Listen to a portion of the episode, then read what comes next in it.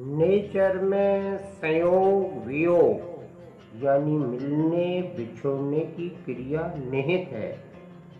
जैसे सूर्यास्त के बाद विभिन्न तरह के पक्षी एक ही वृक्ष पर आश्रय लेते हैं और सुबह होने पर अलग अलग दिशाओं में उड़ जाते हैं। ऐसे ही परिवार भी एक वृक्ष समान है। जिसमें परिवारजन साथ रहते हैं और समय आने पर बिछुड़ जाते हैं। वियोग से दुखी नहीं होना चाहिए, क्योंकि मिलना, बिछुड़ना नेचुरल सत्य है।